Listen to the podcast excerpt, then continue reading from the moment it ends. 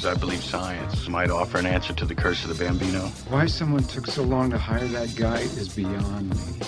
Anybody who's not tearing their team down right now and rebuilding it using your model, they're dinosaurs. One of the great things about money is it, it buys a lot of things, one of which is the luxury to disregard what baseball likes, doesn't like, what baseball thinks, doesn't think. It's a threatening, not just a way of doing business, but, it's, but in their minds, a threatening game. How can you not be romantic about baseball? All right, let's see if we get anybody here. Pretty excited to do an interview today with, uh, yes, not uh, a baseball guy. So this will be the first non-baseball guy here uh, that we get to have at Top Velocity, but really excited. Michael Mauti, five years in the N F L, um, amazing story, all the way from Penn State to um, Vikings. Vikings. Uh, Saints. Saints. Is yeah. that it? Two years in Minnesota and three with New Orleans. Yeah. Awesome. So mm-hmm. thanks for coming, man. I appreciate you. Absolutely, man. Thanks for coming, coming in here, even though you're uh, local in the area uh, presently, right? Presently now, yeah. So good. So I actually grew up looking up to his father. His father also played in the N F L, also played at Penn State. So he's got a great legacy. I didn't know your grandfather, but I've always heard about him through your dad's uh, cancer foundation. Uh, maybe you can talk about your grandfather a little bit. That one thing you showed me about that story your grandfather told you was pretty amazing. Maybe we can bring that up. But I love your legacy, and I love your story. So, guys that are listening, this is going to be a big story because um, it's just a, a story of adversity, perseverance, but, like, to the nth degree. So I really wanted to bring Michael in today to speak to you guys, and ultimately I want to put this on the podcast too because of this story. And I think in baseball – because we're so focused on the skill, a lot of times we don't understand what we're trying to get the body to do. Like a lot of times we think the skill is more just a mental thing, and we typically ignore the body, right? We think we don't need much of a body to, to do it. It's just that we got to figure it out, right? A lot of the guys get in this mentality in baseball, I just got to figure it out. And they don't understand that it's really no not much different than the N F L. Um, and, and that's something we need to bring up too. Like there, there's a lot of bad blood between baseball and the N F L. Like the trainers don't, you know, completely separate themselves. They're just different mentalities to both sides. But to me, I see the similarities. I don't see the differences. But that's why I wanted to bring you on. I wanted you to kind of help give them a better perspective because it's going to transcend into any sport, right? I mean, don't you think your story and what you've gone through and what you've done, the amazing things you've done in your career, that same mentality would have made you successful in any other sport? No, absolutely. I think you got to have the fundamentals, uh, really the foundation. It doesn't matter what you're doing. If you're playing baseball, you're playing the guitar. It's all about skill development and ongoing skill development, and it's the work ethic and it's the it's the grind. I mean, it's the not it's not the sexy way, but it's the way that every everybody before that's been successful. Regardless, at some point you got to put the work in and you got to do the skill development part of it. So, um, you know, a lot of guys, you know, uh, the talent that you're born with only gets you to a certain point, and then eventually. Um, you know, you'll get exposed, whether it's your body breaking down or whether, you know, you got a guy out working you or, you know, you're not studying, whatever it is, uh, those things will eventually resurface in another way. And that's, you're in a, you're in a marketplace where guys are coming after the job that you have or, or you're trying to, you know, take food off another guy's plate and, uh, in the professional ranks. But as far as the, you know, the development, uh, the youth coming up, you know, prep, high school, college, uh, it's all about the work and the work that you put in. And it's, there's no overnight success stories in anything, in anything. It's all about, it's like the ten thousand hour rule. You got to be doing it day in, day out, and that ongoing skill development. That's what it's all about. Right. So I think those are the similarities here. And, yeah. and, and that's what I want to kind of bridge from what you went through in your career in the N F L to, to baseball. And I think there's a lot that you can offer to, to baseball, all sports at this point. Um, if you guys are listening, y'all have any questions, we'll try to take some questions. I'm trying to get the uh, YouTube to pop up. It was, it'll eventually come up. Um, I think starting from the beginning, why don't you talk about your prep from high school s- sport or football to college? Like, what was the prep for you to be as successful as you were at Penn State? What helped you get there and then become successful there? Well, so again, like I was saying about, you know, your natural abilities and your natural talents will only get you so far. Um, you know, I always had that work ethic instilled in me. That was taught, and uh, and it just eventually became a habit. But once I got into college, uh, I realized that, well, now everybody's as big and as strong and as fast as I am. So what's going to make the difference? It's little technique things here or there that I needed to work on, and that's just getting those reps to where it becomes to where you're not thinking about those kind of things. But uh, the biggest thing for me was my body was breaking down in ways that, that I really didn't understand. I was tore my first A C L when I was um, my second year at Penn State, and I ended up having a red shirt because uh, I didn't as a true freshman. And so, uh, you know, of course I rehabbed that back. Didn't really know the, the process of the of going through an A C L rehab, which is a nine-month grind, and then – Um, you know, sure enough, I really didn't, again, understand it. So those uh, inefficiencies or those compensation patterns resurfaced on my other knee, and I tore that A C L. And, you know, whether it's a genetic predisposition, whatever the argument is for why you tear A C Ls, but it's non-contact. And, you know, there's ways where um, there was some sort of breakdown in the kinetic chain in my body that I was, I had to figure out or address, or this was going to resurface again career, in my career. In your career. Yeah, so th- throughout my career, I would have these issues. They'd come up. Like, if, for instance, for me, it was I had one A C L. Two years later, my left one went. And so, okay, we need to address this. Otherwise, I'm going to keep tearing A C Ls. Uh, so, you know, then it became about glute activation and, do, and doing hip mobility and all those things and uh, getting my body to, to be more efficient. And, you know, it's all about force absorption, force production. But you got to educate yourself on those things, and everybody's body is different. And so, you know, the further you go along in your career, the more you have to educate yourself about the different techniques and the because there's experts out there. I mean, it's not like, it, you know, it's two thousand nineteen. We yeah, can pick the up the phone there now, and yeah. pick up the phone, and even if you yeah. got a cold call, somebody, hey, what do you know about this? I'm trying to do this. You should be able to get that. Most people are trying yeah. out there trying to help you. So, um, you know, that that information is easy to find. And uh, for me, it was all about just watching the guys ahead of me. I wanted to be like that guy. I would follow that guy around. What's he doing? What's he eating? What's he lifting? What's he, you know, what's he watching on tape? Those kind of things, because they, you know, they're they're basically giving you the roadmap. Are you paying attention? Um, a lot of those things are really just there for you if you're paying attention. I, I, and so, you basically, your point is self-awareness becomes really big getting into college. Um, That's probably going to be at every level. Self-awareness becomes important to get you a better understanding of how am I going to be successful at the next level. Yeah, and that, it also comes with that. I mean, your confidence really it comes with demonstrated validity. So as you as you go out and you know, as you make plays, then you start becoming more confident in yourself. But um, that's more of like along the lines of performance. Uh, what, I think the, as I went through college, I be I was forced to become more self-aware in my body and, and have to. No, I didn't want to tear two A C Ls, yeah, but right. I, I, you know, I was forced to learn about it, the process. I wanted to get the best guy, the trainer, rehab.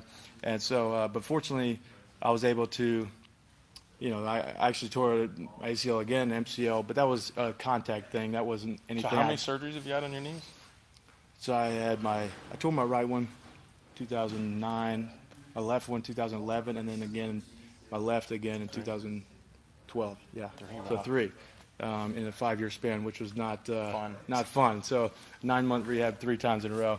Uh, that, yeah, that was a and, and, patch. And I think the as far as in in baseball, like you were saying, you would follow, you would be like, I want to. I'd find the the guy that I want to be as good at or, or compete with, and you'd be like, what is he doing? I think the challenges with baseball is a lot of these these kids, say in high school or in college, if they did that and they said, oh, I want to be as good as that guy, they start following that guy around and they find out he. He eats bad, and uh, you know he was obviously gifted yeah, with an arm. Point. So it's like, what do you say to those? Cause, I mean, because that isn't as common in football, I would say. Do, do you have guys that are just they don't do crap and they're unbelievable? Oh, it's, sure, it's common, and, and you might catch them in their that point in their that guy's career where he can get away with that.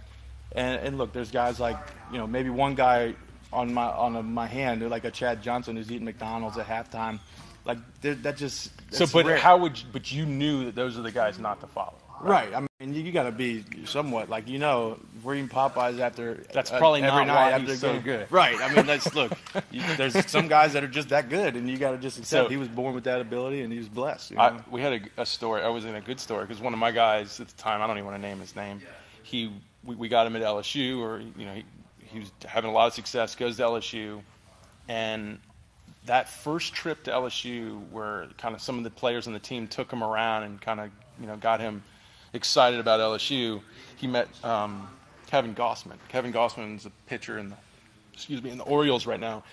Really hard thrower. And this guy comes back, one of my guys comes back, and he literally went from wanting to work hard every day to I don't want to work anymore.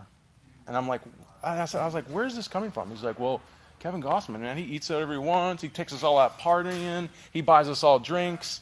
And he shows up and, and you know, throws upper nineties. And I was like, why is that convinced you that that's a good thing? But it did. It corrupted him. And then yeah. it wound up, that kid's career was very short after that. Then I go to L S U, and I go up to Coach, I think, Mouton, and I said, tell me about Kevin Gausman. Like, I, I mean, I'm hearing all these bad things about Kevin Gausman. Tell me some of the exceptional things about Kevin Gausman. And they said, this kid, six feet tall, can stand under a basketball goal, jump straight up, and stick his arm down it until the rim is in his armpit. Okay, so, I mean, there's Kevin Gausman, and then there's everybody else. Right, exactly. You know, but the point is, is how do we tell these kids we got to be, we got to understand who to follow and who not to follow? Well, I think, uh, you know, that's hard for me to say. I don't, I don't know. Uh, it depends on, I guess, your definition of, of hard work and, and, you know, wherever you want to be. That's the exception. Those guys that can just wake up and roll out of bed and have twelve beers and wake up yeah. at six a.m. and roll. That's an exception. That's not how ninety-five percent of the guys do it. If you look at the N F L rosters, you know, you see the big name guys you, you, in the M L B. I'm sure it's the same. Uh, I can't really speak on that, but you, you know, the bulk of the guys have, have been constantly grinding the long, hard way, and that's in life. That's the same way. There is no guys that just wake out of bed, wake up out of bed, and they're they're the C E O of Apple or they're the C E O of this. You know, these great companies. It just doesn't work like that. That's not how life works. It's all about the consistency and the grind, and, and it really it's up to you as a as a young kid. If you're um, say you're you're trying to find somebody to look up to or just to follow around to be that example, uh, you got to filter through those type of things. I mean, you should know what's right, what's wrong, what's healthy. Um, you know, not everything, of course, but you know, if you're eating Popeyes every night, it, that's not the way that your body. You're not going to feed your Porsche with. Uh, You know, whatever diesel, the, you know, diesel garbage. Right. You're just not going to do it. Oil. Your body's a machine. You you know what is right and wrong. Same thing goes with prep and the skill development. You know, you don't warm up for twenty minutes and say, let's go to lunch. I mean, that's not how you get better. I mean, we're trying to get better. So were there any guys, obviously when you, there, there was probably some guys in college that did that, but then you go in the N F L and there was probably a ton of these guys that you started, you probably were really looking up to. Oh, were there? Oh, everywhere. I mean, there was, okay. my, my rookie year, there was, um, and, and really it started at Penn State. I, I watched teach, t- teach tape of guys like Sean Lee, who's you know, all-pro linebacker, Navarro Bowman, all-pro, same thing. Um, Dan Connor was like all-time leading tackler at Penn State. Those guys I modeled myself after and my game after, really. Now, I'm not those guys, and I understood that, but so I'm going to do my best impression of those guys while still being myself because what they do, I know, I know that works. And, you know, a lot of times, at the end of the day, you're trying to be the best you. It's not like you're out there trying to – I'm not trying to be Brent. I'm trying to be me, but to my reach my full potential, that self-actualization, really. And, you know, and you're lying a, to yourself. And this is a daily it. thing for you, right? right. I mean, it's, it's like it every day you woke up, that was your thing for the day is like, how do I better myself? Yeah, in, in some way, form, or fashion, right. uh, you're trying to be the best – you possible because this career window, it's a short window. I mean, regardless of whether you're playing football, baseball, I mean, baseball is a little longer. Maybe I should have played baseball or stuck with it, but um, maybe. Yeah, because you played it till what? Through high school? I played it till like ninth grade, but oh, you did. I was traveling around the South doing, I was a catcher playing tournaments, and uh, we went, went to Cooperstown. We did that no uh, Little League World Series. That's we got cool. we got smoked up there, but um, but I had a great little uh, you know baseball run, but. You know, I knew if I was trying to be the best that I could be, then I wasn't following the guy around who's chalking it up after twenty minutes or he's, you know, drinking eight beers a night. Not that anyone's doing that at thirteen years old, but. And and, and this is what it takes. So you were an All-American at Penn State. Um, was it your senior year? My senior year. Um, yeah, I was a U S Army All-American coming out of high school, which was the goal that I wanted to reach. I mean, that's the, what high school did you go to? I don't even know. I went to Mandeville High School. Oh, you went to Mandeville, Mandeville High School, Mandeville, right here, right here, Mandeville, Louisiana. But you're younger than me. How old are you right now? I'm twenty-nine. He's twenty-nine. So. still still fresh. But so coming out of Mandeville, you were uh... so I was a U S Army High School All-American, which to me at the time was a goal I had set for myself, and I was very proud of doing that. Um, but great exposure, and then ended up going to Penn State. Uh, at my fifth year, was an All-American there, and um, ended up getting drafted for the seventh round of the Minnesota Vikings, and then. Um, so what was that like getting drafted? Uh, in in football, what is it? I mean, it sure is as exciting as it is in baseball. What was that like? Did they do the same thing? Like, I'm so ignorant of N F L. Did they? they you were you high enough for they had you on T V, or now you were? No, so I well, I, I, I my grade was like you know second and third round before I had torn my oh, knee shoot. again. That so hurt. The second to last game of my senior year, my knee blew out and yeah. uh, well, got chop blocked. So, um, I for a month I was. I was done. I hung up my cleats. I'm like, this is, you know, definition of insanity here. I just keep yeah, on tearing A C L. So, uh, but then I had a good surgeon. I got ended up, called him up, and he said oh, he'll fix me up. So I, I, look, you only got this short window. Yeah. I, you got the pain of discipline or the pain of regret. So I was like, this is a, an opportunity. I know I'll regret if I don't maximize right now. So I, I emptied the tank, tried to get uh, my prep for the combine, and then, um, but the draft day. There's nothing like it. Yeah. I mean, you, you work your whole life to, to have that opportunity, and for me, it, it didn't matter whether what round. It was me proving to myself that you could play at that level. I could, because I always knew I could play. I just my yeah. body was you know breaking down on me. It's just um, what a what a. I was blessed to have that opportunity. I really was, but. But you didn't give up. You're blessed, but you didn't give up. No, I don't give up. That's not in my D N A. Because your stories get so much more amazing. We're gonna get more into it. Finish that day. What was that day like? So, well, for the, the previous three weeks, I would say, I was talking with the Steelers, and I'd spoken with a couple of teams, and, and usually the way that it works now, there's a lot of crazy draft day stories. You know, mine wasn't all that crazy, but um, the Steelers have been telling me for two weeks, we're going to take you in the fifth round. We're going to take you in the fifth. We're going to take you in the fifth. So even that morning, of the, you know, I knew I was going to be the third day of the draft, fourth through seventh round or whatever it was, and – fifth round comes, sure enough, no Michael Mauti. So sixth round comes, no Michael Mauti. So I take a walk. I got fifty people in my house, my whole family. That? So I like, mean, I'm out of here. Spiking beer. I'm like, I'm out of here, man. I'm taking a walk. So I'm down the street and I get a call from you know you get you, you, your phone's ringing. So anytime the phone rings, everyone's looking at you, yeah, and then the your call, heart yeah. sinks. Or yeah. um, so get a call from Green Bay. I'm like, oh, Green Bay, here we go. Hey, this is I'm our coach. Just, just seeing how you're doing. I'm like, you're just seeing how I'm doing. Dude, right now? Yeah. What? Every time the what? phone rings, I'm have already. Right. So I hang up the phone with him, and I'm still walking. I'm even more hot now. And so then uh, the next number was a Minneapolis number. It was um, Mike Singletary. I'm like, oh, Mike Singletary. Okay, that's we're talking cool. Hall of Fame linebacker. Yeah, right, that's awesome. And uh, so he said, hey, Mike, you know, we're coming up again in the seventh. We're gonna, we're gonna, we're gonna take you here. And at this point, I'm. I'm probably five hundred yards from my house, so I'm sprinting back to my house. Yeah, oh, okay, Mike, okay.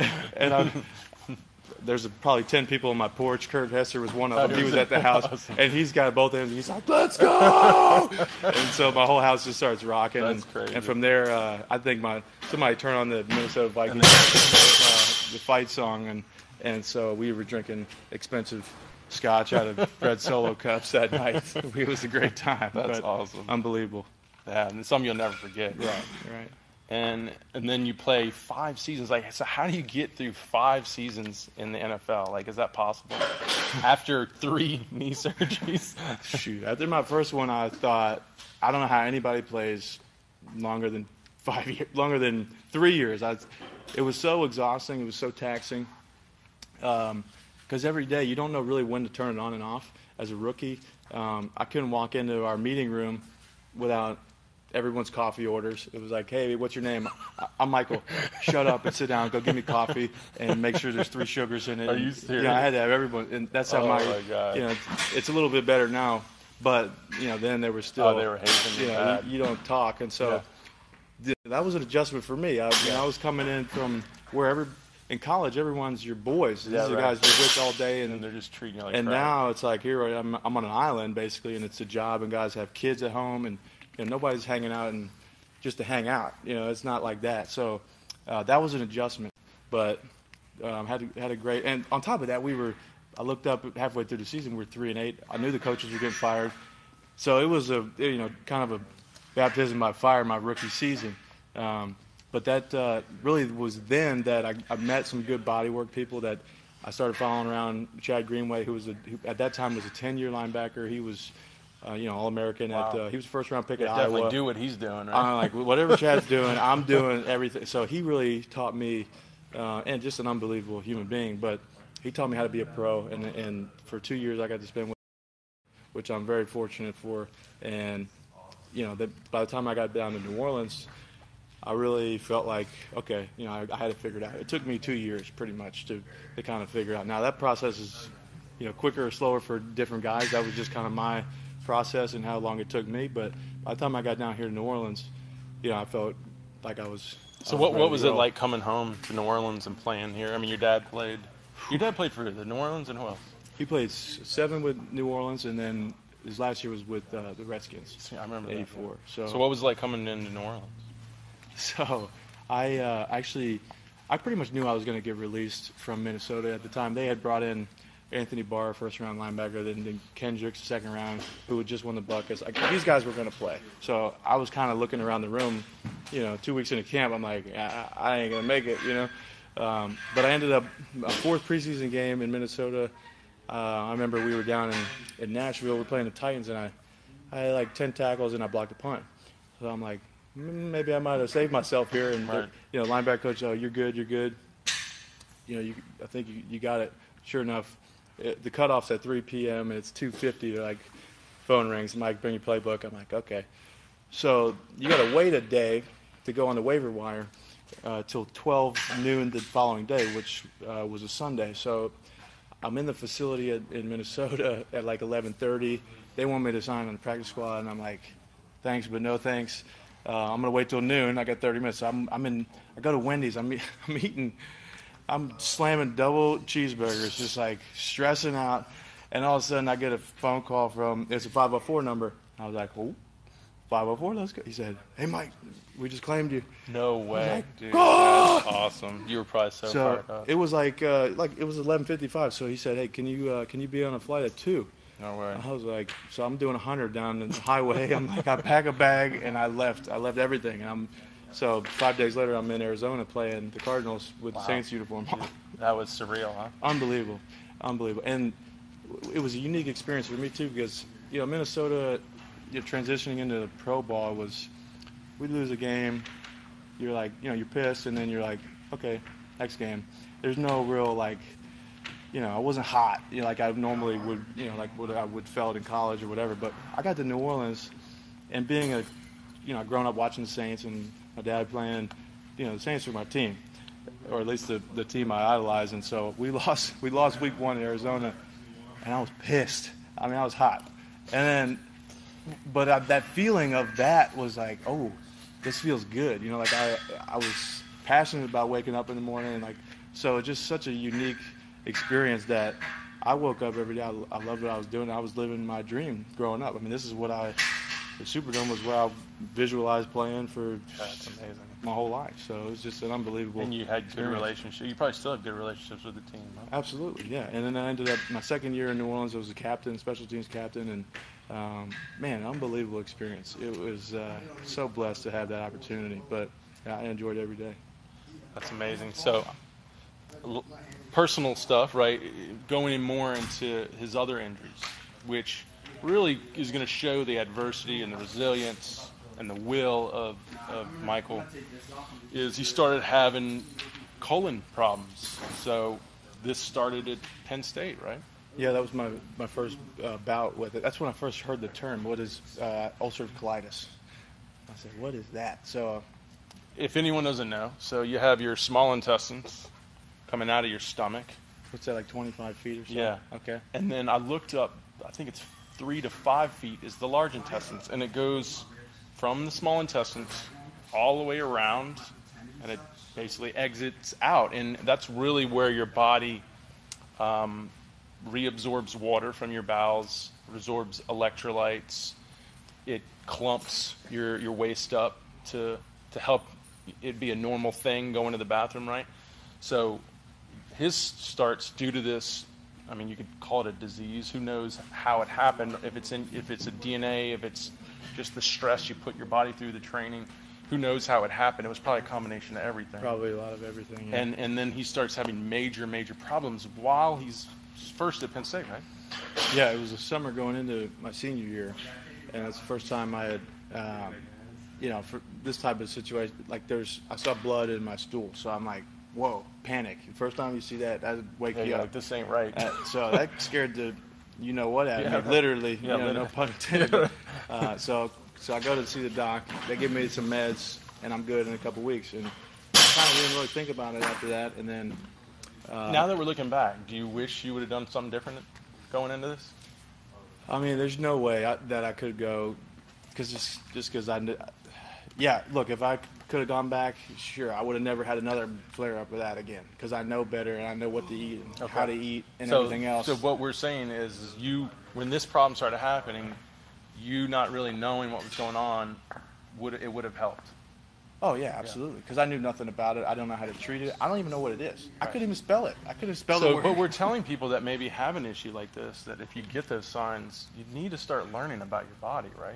Yeah, and that goes back to, you know, it depend, doesn't, doesn't matter what you, if you're, even if you're healthy and you're just trying to play, you got to know your body and be aware of what's going on and in your body. And what you're doing to it. Especially on the inside of your body, which is the most important part. That's your second brain, your gut. That's your whole immune system. So, and that, and that includes everything that you're putting into your body, which back when I was uh, twenty-one, twenty-two, you know, I was eating cheesesteaks and buffalo chicken sandwiches, and it didn't, I didn't really get boatloads of protein. And it just everything, and bowls of pasta and yeah. just gluten, and just all these inflammatory foods that I didn't even really, I'm just thinking I need calories. I didn't care where they came from, but um, it wasn't, you know, then the next year I had another flare up, and that was because I was taking Advil, not even really realizing it. Yeah, that's and a big thing. Even with, with baseball players, I tell you guys to look for alternate forms of anti-inflammatories, because there's a lot of studies, bad studies, coming out on anti-inflammatories. Like, I even believe it'll lead to cancer eventually over time. Like, you, you really need to be careful with it. It does, the anti-inflammatories can destroy your bowels. Yeah, and I don't know the studies on yeah. if it can lead but to I mean, cancer. Something but over time. It's not going to happen one time. It's like if you do this for a long time. Yeah, yeah. I mean, the point is, is that's not that's a that's a Band-Aid. It's not yeah. a, it's not something you treat. And it could have more side effects than what it's worth. Yeah, that you're not getting to the source of the problem. Yeah. It's just kind of calming it down. Um, it doesn't put the flame out necessarily, but those types of things. And I was taking Celebrex and ibuprofen eight hundred at a time on an empty stomach, not thinking or knowing, because I just didn't know any better. I was yeah. just, this is what they told me to take, and I'm going to take it. Right.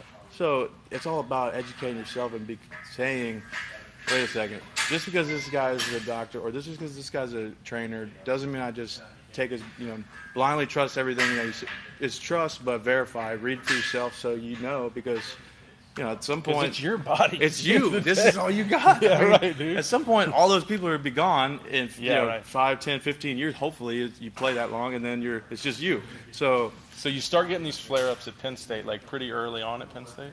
It, no, it was my. So you last, never got them in high school? No. Wow. No. Uh, it was until my senior year, I, I started having that, and then.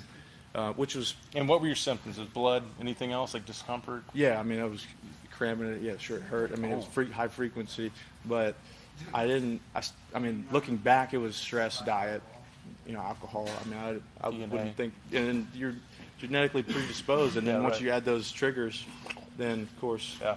you know, we know what happens. And you don't. I didn't understand what the triggers even were. Again, I didn't even know what I had. So how did I wasn't what I had? I don't even know. Um, so. Again, the, the following year, my rookie season came up again.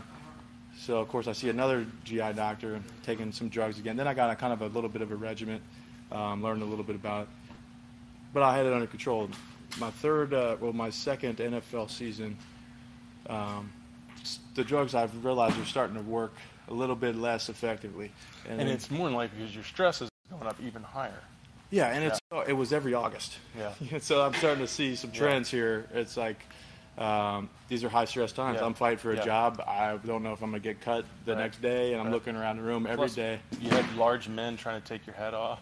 Yeah, and I'm, look, you're in an alpha male environment every day. You don't know if you know you're going to have to you. fight somebody, or you're going to have to somebody's going to steal your lunch. You know, it's a little that's a little dramatic because I was a nice guy. Yeah, but, right. You know, everybody knew I worked my butt up and, and I was you know had respect for people. But uh, yeah, that's the, the stress was real. I mean, I, and I was always the. What the, I mean, the point the point is like even me running this business, I deal with a lot of stress. I mean, so you can imagine at an N F L level. Of course, I think everyone's going through it, and the ones that it doesn't bother, they're just cold-blooded. Those are I agree. Those I, are sociopaths. And again, so I, I started to realize that, and I would yeah. watch those guys, and, and I'm like, like, why are we different? Than- yeah, and I was say like there's a, there's a few guys in particular. One is a good friend of mine I played a long time with, and and I would watch him. I'm like, how does that not affect him mentally at all? And so I would actually try to do that to myself. Like again, what yeah. you, you're trying to. You know, fix it and be the best you. And stress management was a huge part of what I needed. So I was actively seeking out those kind of people who were just easygoing, didn't bother anybody. But but, you, but at the end of the day, you start realizing, yeah, you can curb your your your your issues. You can curb your reaction. But a lot of those guys just have D N A you don't have. Right. It's, yeah, you're only going to go so far with it. No doubt. No doubt. So it was all about for me then. Um, just having a better understanding of myself and what I was putting into my body, and then managing uh, those environmental, uh, nutritional triggers or variables that could lead to more inflammation. So I was just that's when I started learning about it. Um, but but you could was it now looking back, it was that thing that you could see it was just building. Oh, for sure, yeah. I mean, there was there's things I was doing that you know exacerbated my condition. Just but you just didn't know. I didn't even, know. either I didn't know, or I, was, or I would just say, that's eh, not a big deal. So I, I really didn't own the fact that this was what was going on in my body, because I didn't want to come to terms with the fact that I had disease. You know, you meet with these doctors, they're like, well, you have this uh, autoimmune disease. Yeah, right. And I'm like, no, I don't. I'm a professional athlete. I don't have a disease. Yeah. Like, I'm a healthy human being. Well, I'm know? still not convinced it is a disease. I'm not convinced. It's yeah, and again, we could. It's just triggers. It's uh, yeah. let's just call it an autoimmune response yeah. or whatever to whatever. Going on. Yeah, I don't which, know which that, is, if even that's the right term, right. but you know, because I mean, we're all dealing with bad food today. It's hard to get good quality food. It's extremely difficult. Yeah. Extremely so, difficult. I mean, the point is, you might never experience that fifty years ago. You know, because Mm-mm. it's just the environment we all live in. A lot of people are having these problems today, and I think that's why.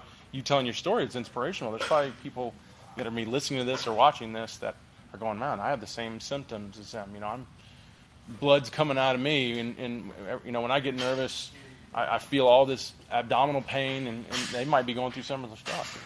You know? Yeah, that or you know, any, or any number foods, of things. Right? right. I mean, like it just, if anything, it just is, gets you aware of what's your environment is and what your stress levels are, what you're putting into mm-hmm. your body. And then how are you managing those things in, in your lifestyle? Just just a little self-analysis, a little bit each day, kind of that for me was went the longest way. And then, um, you know, it wasn't until I got down to New Orleans and started learning about, I actually was, again, blessed. I had a great um, G I doc that I met with and got to know very well um, over the course of working together. But she, she we, we would sit for an hour. Now, not every doctor has this kind of time, yeah. but um, she, you know, she, which is why she was special. But she taught me about the, it what it is, yeah, it how, what the what the what's going on in my body. I mean, I had she literally broke it down. This is how we treat it. This is an option A. This is option B, C. This is the levels of, of potency for these types of drugs. We can go up, you know, the ladder as the severity increases or whatever. Um, but would you've gone back and done a chemical approach, or would you have done a, a more holistic approach at this point? Oh, I would have gone holistic, yeah. um, functional, I totally would. without a doubt. Yeah. I mean, and there's no doubt in my mind. I, now, at the time, I didn't have time for that. Because yeah, because you didn't know. I, I, you didn't a, know what was a better option. I didn't, and yeah. I also knew that I, I wouldn't. I, I wasn't ready to have that kind of discipline, because that takes a certain, not a certain, it takes a very high level of discipline to be able to do that consistently, and, and I just didn't take it seriously enough. Again, because yeah. I didn't. Want to come to terms and admit the fact that I had this disease, so I was like, I'm gonna live my life. And then that, you know, sure there was weeks I was great, and then sure enough it, was, it would come back and reset. Talk about when it got the worst. Whew, um, I mean, you were just showing me pictures of how much weight you lost. The worst was, uh, so I was. This was actually two thousand sixteen. I was just gotten to a point where I was finally in remission after like a year, and I got off all those. I was on steroids and. which make you feel like crap, and the, and um, uh, a lot of host of other negative side effects. But I've gotten off everything, and then I ended up getting um, I ended up getting C. diff, which is something I it's thought bacterial. only bacterial thing that only you know uh, elderly, elderly people, people in the hospital wolf, yeah. get, and so. Again, I'm like, you got to be kidding me. Uh, I just didn't want to come to terms with that, but I was. I remember I was speaking at a at a uh, elementary school in Baton Rouge, and I was driving through the um, what do you call it, the, the Chatfilet Basin? Uh-huh. Is that it? Uh-huh. um, I should know that, but and I, I mean, I didn't make it a couple of times. I mean, a few times, and I was like, something is not right. And I got, and I had been up all night, every hour, going, just running. And sure. So I call up my doc after the school visit. I barely made it through that. And it, ironically, was for these dairy farmers of America. I'm pushing milk on these kids, and I can't even drink milk at the, at the time because milk would have been the worst thing I could ever touch. But so I, I get back to New Orleans. I barely made it back to New Orleans, and uh, I called my doc. I said, can I just get an I V or two? Like maybe, because I'm fried. And she's like, what's going on? Tell me. That's her first question. How many times have you been in the last twenty-four hours? I'm like, twenty-four. Jeez. She was like, what? What? what? Why didn't Why didn't you call me five days yeah, ago? Right. Of course, I'm always thinking, I'll get better, I'll get better. Yeah. So I was always, you know, a week late to call her, but um, thinking I would just tough it out, which was not the right approach. But so she ended up saying, hey, listen, um, you need to get in here. We're going to admit you. And I was like, no. Just give me an I V. I'll be fine. And she, But I, at that point, I trusted her uh, enough to be like, okay, you're right. I'm coming in.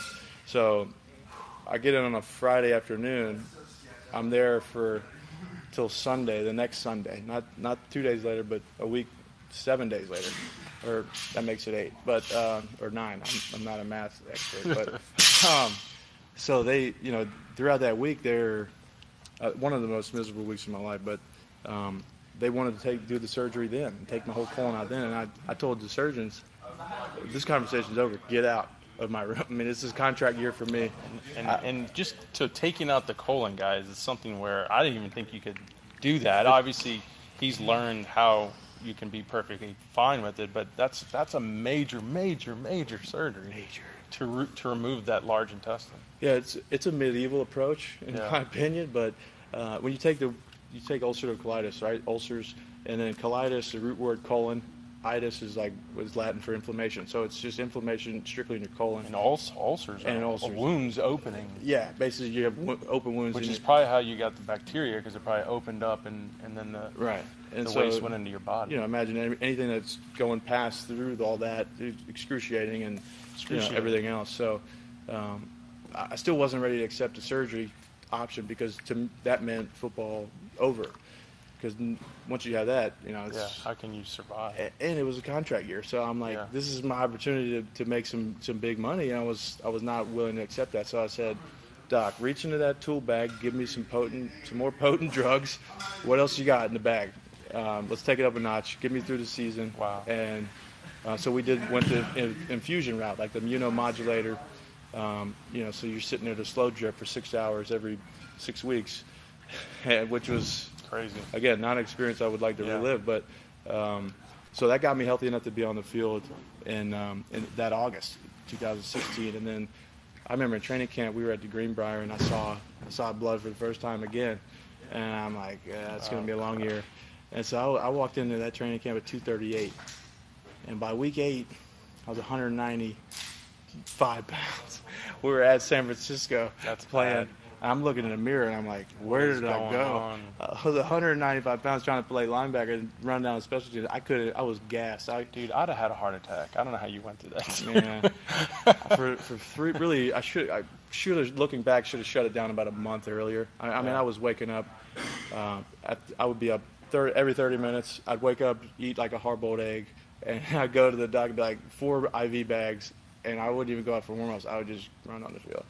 I was like, I gotta go. And ironically, I was playing my best football of my career, which is well, because you were fearless at that point. At that point, I didn't care. I'm, I'm out here trying to eat, but and I couldn't even eat because it, the food caused me so much pain. By the time I got off the field into the, the dinner, I was like, I take one bite and I have to sprint.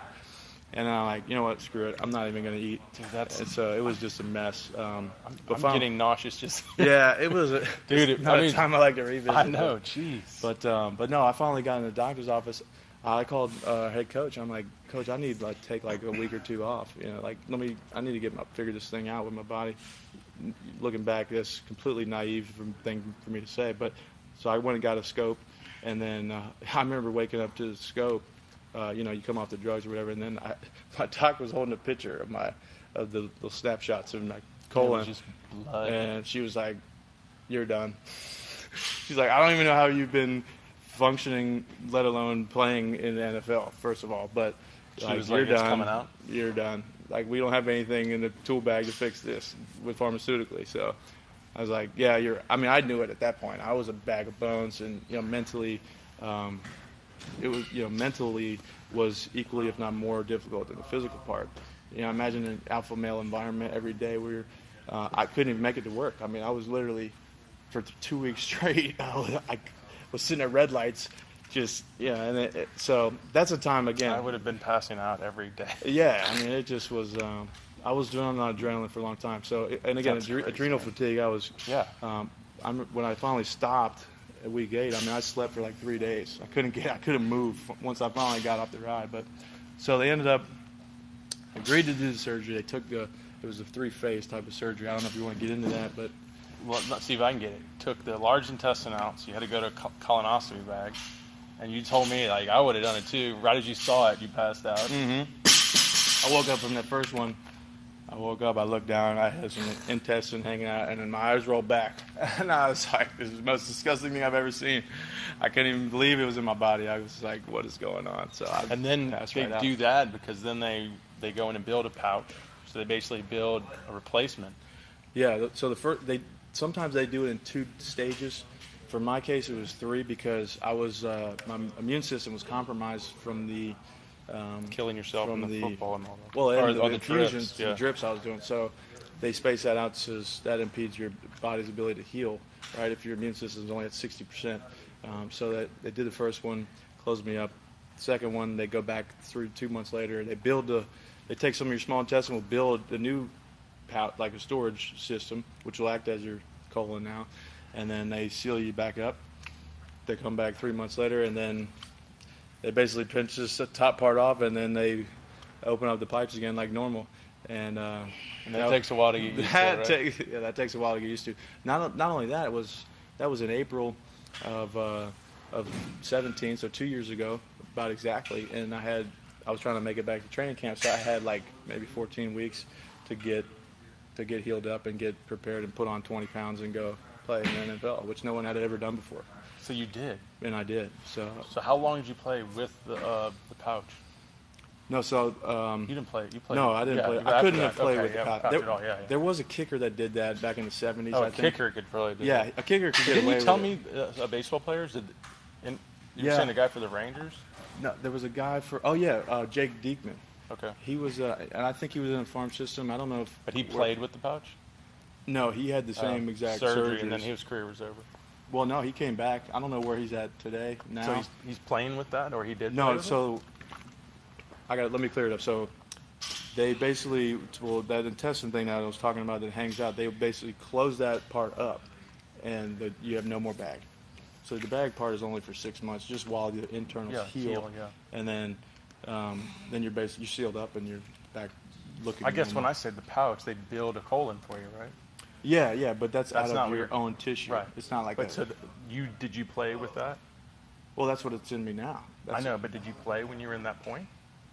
Did you go back to play at that point? Yeah, no, I did. That's okay. that, For how many years? I mean, for how many? Um, for one uh, season? Or? For one season, yeah. Wow. Which, at that point, uh, you know, I really felt like I had a second win in my career. Again, it was all about, for me, um, just... Just I was curious about how my body was going to react now. Am I absorbing nutrients? Am I? How is my abdomen now? My I mean, when I first started running again, I was slow, and I'm like, I got to relearn the biomechanics.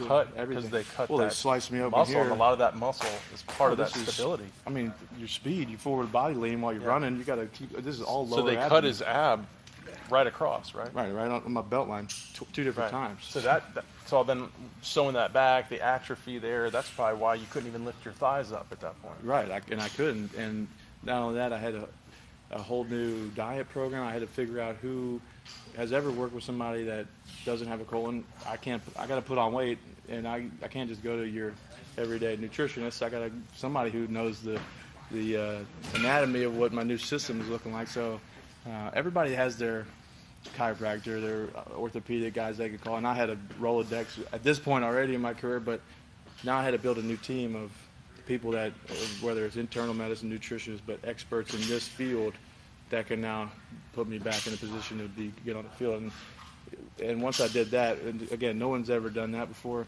uh, I really had nothing left to prove from a um, from a professional standpoint. Now, I, I I felt like after that season, I came back and played. I had a great year. Um, you know, physically, I could have played another year and could have played, but I, again, I had nothing left to prove, and I was. Uh, You know, I had overcome. That was the biggest obstacle in my career ever. So I mean, that's I'm very proud of that. Right, and that's why I wanted to hear your story and, and put it out there in, in baseball because, like, I mean, there's there, we're probably going to find questions of right now when we look at the questions of guys that are, you know, just asking simple things of, of adversity or or simple things of training, and you're showing to get not only where you got in your career, but to be at the top of it and be. Going through the, the, the challenge, that the major challenge you went through, you had to be like so aware and so involved in every aspect of your life to build yourself to an elite level that I hope that penetrates a lot of these young kids going, hey, if I really want to live the dream and be at the top level and do it with the body I have, um, it's going to take way more than I probably think I know. Right. And I think a lot of kids don't check themselves and go, I probably don't know half of what I need to know to get where I want to be. And it's, in most cases, even less than that. Yeah, less than right. Half. half is probably generous. Right? And that's, yeah, there's only one more, one person more dangerous than somebody who doesn't know, somebody who thinks they know better. But that's, again, it's like looking at an iceberg. You only see the top twenty percent, but underneath the surface of the water, that's where the work's at. That you see the rest of the iceberg underneath the surface, and that's like, you know, the most successful people, again, like we were talking about in the beginning, you don't see those hours and late nights in the gym. You don't see those, I mean, Googling two, three a.m. on researching different types of things going on with your body or whatever, or, or studying tape or studying uh, mechanics or fundamentals. Um, those are the types of things that makes the great people and the great athletes great and the great career is great. So a lot of those that work you don't see on the surface. I'm trying to see what – there's a question here for you. At what age did it click for you that you needed to self-motivate and it quit and it quit coming from parents and coaches? I think that's a great question. That is a great question. Good question, Jeremy. So basically, you know, a lot of parents out there are trying to serve the, their kid with the information. At what point – did you not need your, I mean, your dad's a great, great, I mean, y'all don't know his dad. His dad is like an exceptional human being who, who his career is just as phenomenal. Right? It is. It, it really is. is. I mean, I'm speaking non-biasedly here as much as right. I can, but he grinded. He was the fifty-third guy on every roster yeah. every year. Well, I, so. that was all I heard of your dad is how, like, he was, he was just like the, the, the comeback kid or come from behind. Like, he was the one who surprised you all the time, you know. Well, I think at the N F L, I think when he was at Penn State, he was just a stud. Wasn't he an All-American in lacrosse at Penn State? Yeah, he was too, he was better at lacrosse. I mean, yeah, that's what I, the only reason why he went to Penn State is Paterno let him play lacrosse and football. So, right. um, but, but but when did it get to a point where you you went you went past your dad? You were like, all right, now I'm motivated to to do this. Um, that's a tough question because I think every kid is different, and I think just like if you're teach if you're a teacher, you're not going to treat every single kid differently based on their temperament, based on their personality. You got to be creative and find different ways to motivate them. But for me, I don't have any kids, so it's hard for me to, to speak on that. But for, for me, I feel like um, if you're going to play a sport, and if my kid is playing a sport, it's not because I'm making you. If you're going to do something, this is how you're going to do it. So you're in the door. And if the, you got to understand – this is the way that, this is how you work, and, and this is what you sign up for. It's not like you, you got one foot in and one foot out. You don't dip your toe in the water. If we're in this thing, we're doing it, and that's the way. And then you you know you show them the work ethic and all those things that, that it takes. But um, it's got to be organic on some level, because ultimately that'll lead to down the road. You're talking about resentment and those things. And I've seen guys get burnt out in baseball, especially at a young age around here with guys that are playing year-round. They're not. They're just specializing in one particular much, thing. Yeah. They're pitch counting when they're ten years old, uh-huh. and it's like, go climb trees and go throw be the football. Athlete. Be an athlete and do yeah. other things, because that ultimately will make you more re- well-rounded at whatever you're trying to do. And yeah, but I mean, I, that's something I, I really want baseball players to understand. Like, don't let yourself get too caught up into the technicalities of the sport before you really know yourself, before you really learn how the body works, how you can improve your own anatomy. Learn that before you get obsessed at the the, the statistical a- analysis and all the things in the skill of baseball that can just completely, you know, distract you, don't you think? Well, look, and when I was thirteen, I, I had a whole different body by the time I was fifteen. Right. So you're talking about whole different fundamentals, and those things are constantly changing and evolving and getting more efficient as you grow into your body. So that's why I don't agree with the, the specialization at such right. a young age. I think that's why you got to do everything. And your body's still, you know, neuromuscular, trying to figure out its bearings. You know, you're like a Labrador with big paws. You got to grow into them and figure out, figure out your body. So, um, yeah, I'm with you on that for sure. I'm looking for questions here, which most of them are just going to be dudes wanting their questions answered. So we're going to have to see if there's any outside of that. See, it's going to be a lot of baseball questions. We've got some, a lot of waves. Let's see if I know if anybody, yep, someone in Spanish. So, um, got diagnosed as U C L tear. What would you re- recommend on my way? Uh, that's, um, I don't know, b- baseball stuff. I'll, I can answer them baseball stuff later. Hey, Brent, do you suggest working for him? As do I get earlier? I, um, I think that's it. I, I'm so, any, any last words you want to say? I, Like I said, I think this is probably a story I'll send guys to when I, because I get it all the time. I get the kid going, "Why am I not where I want to be?" You know, I'm I'm I'm doing the throws. I'm I'm I'm uh, I'm watching the game. Why am I not where I want to be? And a lot of those guys, I want to be like, "Do you understand the mountain you're trying to climb right now? Do you understand how different you're going to be when you're at the top? Do you understand where you're going? Like, do you know do you know what you have to do to your body to get where you want to be? And have you even attempted?" And so that's why I'm probably going to lead them to your story and be like, look what Michael went through to live his dream. Yeah, and there's no limit. There's right. no there's no cap on how hard you can work or how long you can work. Now, granted, there's no sense in sitting in a gym, you know, curling for six hours. Obviously, we're, you know, you want to be, you know, evolve your purpose and more efficiently work. But, um, again, you, you're trying to do the best you can with what you got, with where you are in your process, in your career. And that always kept me mindful, and the day-to-day, just do the best I can to do. How am I going to get better today? Next week, it's not here yet. I'm not spending any energy on next week. I'm not spending any energy on last week. This is where I'm at. Let's get better. And that's that helped me. So which, someone just asked, what's your Instagram or Twitter? Um, I'm just trying to get into my Instagram going, but my Instagram is Mott underscore. Well, you could probably just Google or uh, search Michael Mauti, but M A U T underscore Z I L L A. That's Mozilla. It's old, That's what they call it? Old gamer tag. Old Call of Duty days. When, like, when I was eighteen, it just kind of stuck. So I, I'm going with it for and now. Twitter. Uh, Twitter's the same thing. I think Twitter is uh, Michael underscore Mauti. M A U T I. So check and it out. Played at Penn State. We said the Vikings, Saints. Um, your... I don't. I don't. I, what can we say about the things that you're coming out with?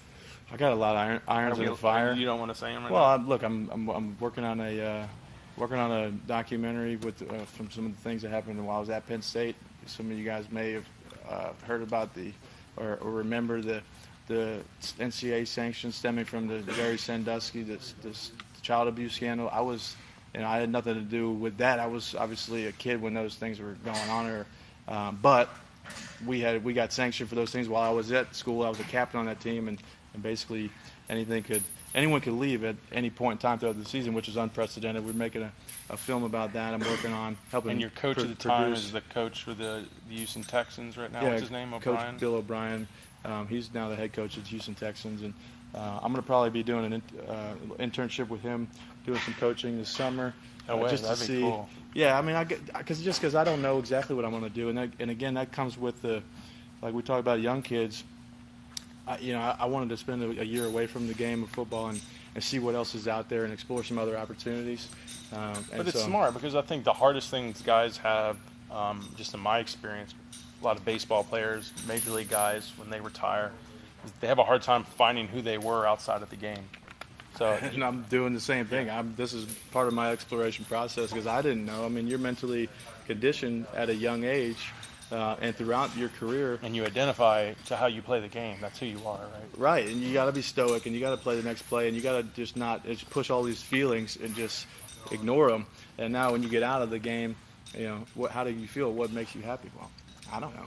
You know, all those decisions were made for you. They're built in. So now, uh, you know, it's, it's been a enriching uh, process going through that. But that's, again, that's where I'm at in my process, in my career, and everybody's at a different point. So you trying to compare and contrast, it's all about just taking people, you know, taking the things that are good and all the people that you learn about and read about or, or spend time around. You know, I'm learning a lot from Brent just talking with him the, just today. I mean, the last we we met uh, a week ago, and we, you know, we sat for two hours and picking his brain on just little things, and he's doing the same with me. It's all about being curious and just it's a constant learning. You, you want to be a lifelong learner. That's what it's all about, and being well-rounded. Yeah, the coolest thing was um, uh, Trevor Rosenthal. He we were talking, and Max Scherzer, who's a freaking stud pitcher for the Nationals, was talk. He, he he was telling me how these minor leaguers were coming up to him, going, "Hey, like, like, what do I need to do? Like, like, you know, just like you were doing. Like, you know, here's somebody who I want to be like, like." Tell me, give me advice. You know, the guy I look up to, and he said, never stop learning. Like, that was the coolest thing. Like, you know, it's probably cliche, but it's really relevant. Yeah, it's not cliche, no. But it's true. That's right, my exactly. motto. And if, yeah. you, and if you're genuinely curious, look, if, if there's a rookie that walked in the room and he had it all figured out, I'm not helping him. Yeah. Why would I help him? If there's a guy in there that's that's humble, that shows me he wants to work and genuinely wants to get better, I will go out of my way for that kid. If I'm, you know, as a veteran, I, I, I would, and I still do. I still call guys, and I'm like, hey, this is what I'm seeing. You know, and I'm not trying to be some helicopter, you know, ex guy, but he's a friend. You know, that's. Yeah. And so, as a young player, if you, you know, approach older veteran players like that, or even whatever level, you know, if you're humble about it, you, you genuinely want to work and get better. Those people will, on the whole, tend to want to help you, and they will. So, I would, I would encourage everybody to do that. Yeah, that was pretty awesome, man. So if y'all have any questions, um, you can reach out to me or post them here. I'll try to respond. Hopefully uh, we caught Michael in between his career from wherever he's going now. Hopefully if you get too big, don't forget about us, right? And uh, maybe we can have you back in the future. That was awesome. Anytime, man. Thanks for having me. Appreciate that. That was cool. Thank you.